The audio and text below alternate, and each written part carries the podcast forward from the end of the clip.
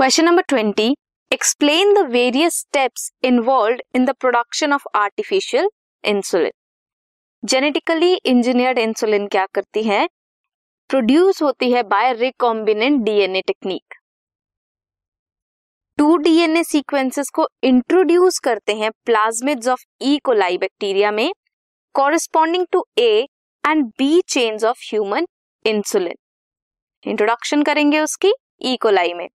A and B chains produce करेंगे produce होंगी, उन्हें सेपरेट करेंगे एक्सट्रैक्ट करेंगे एंड कंबाइन करेंगे बाय डाइसल्फाइड बॉन्ड्स ताकि वो ह्यूमन इंसुलिन फॉर्म करे।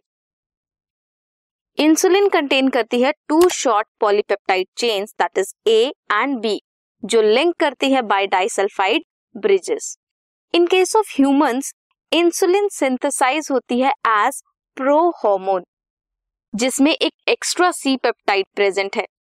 A B and C chains बनाते हैं। एक्स्ट्रा सी पेप्टाइड है। जब मैच्योरेशन होती है, तब सी पेप्टाइड रिमूव हो जाती है।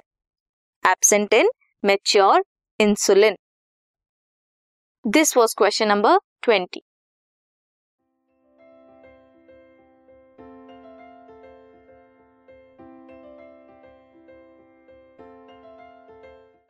this podcast is brought you by Hub Hopper Shiksha Abhiyan अगर आपको ये पॉडकास्ट पसंद आया तो प्लीज़ लाइक शेयर और सब्सक्राइब करें और वीडियो क्लासेस के लिए शिक्षा अभियान के यूट्यूब चैनल पर जाएँ।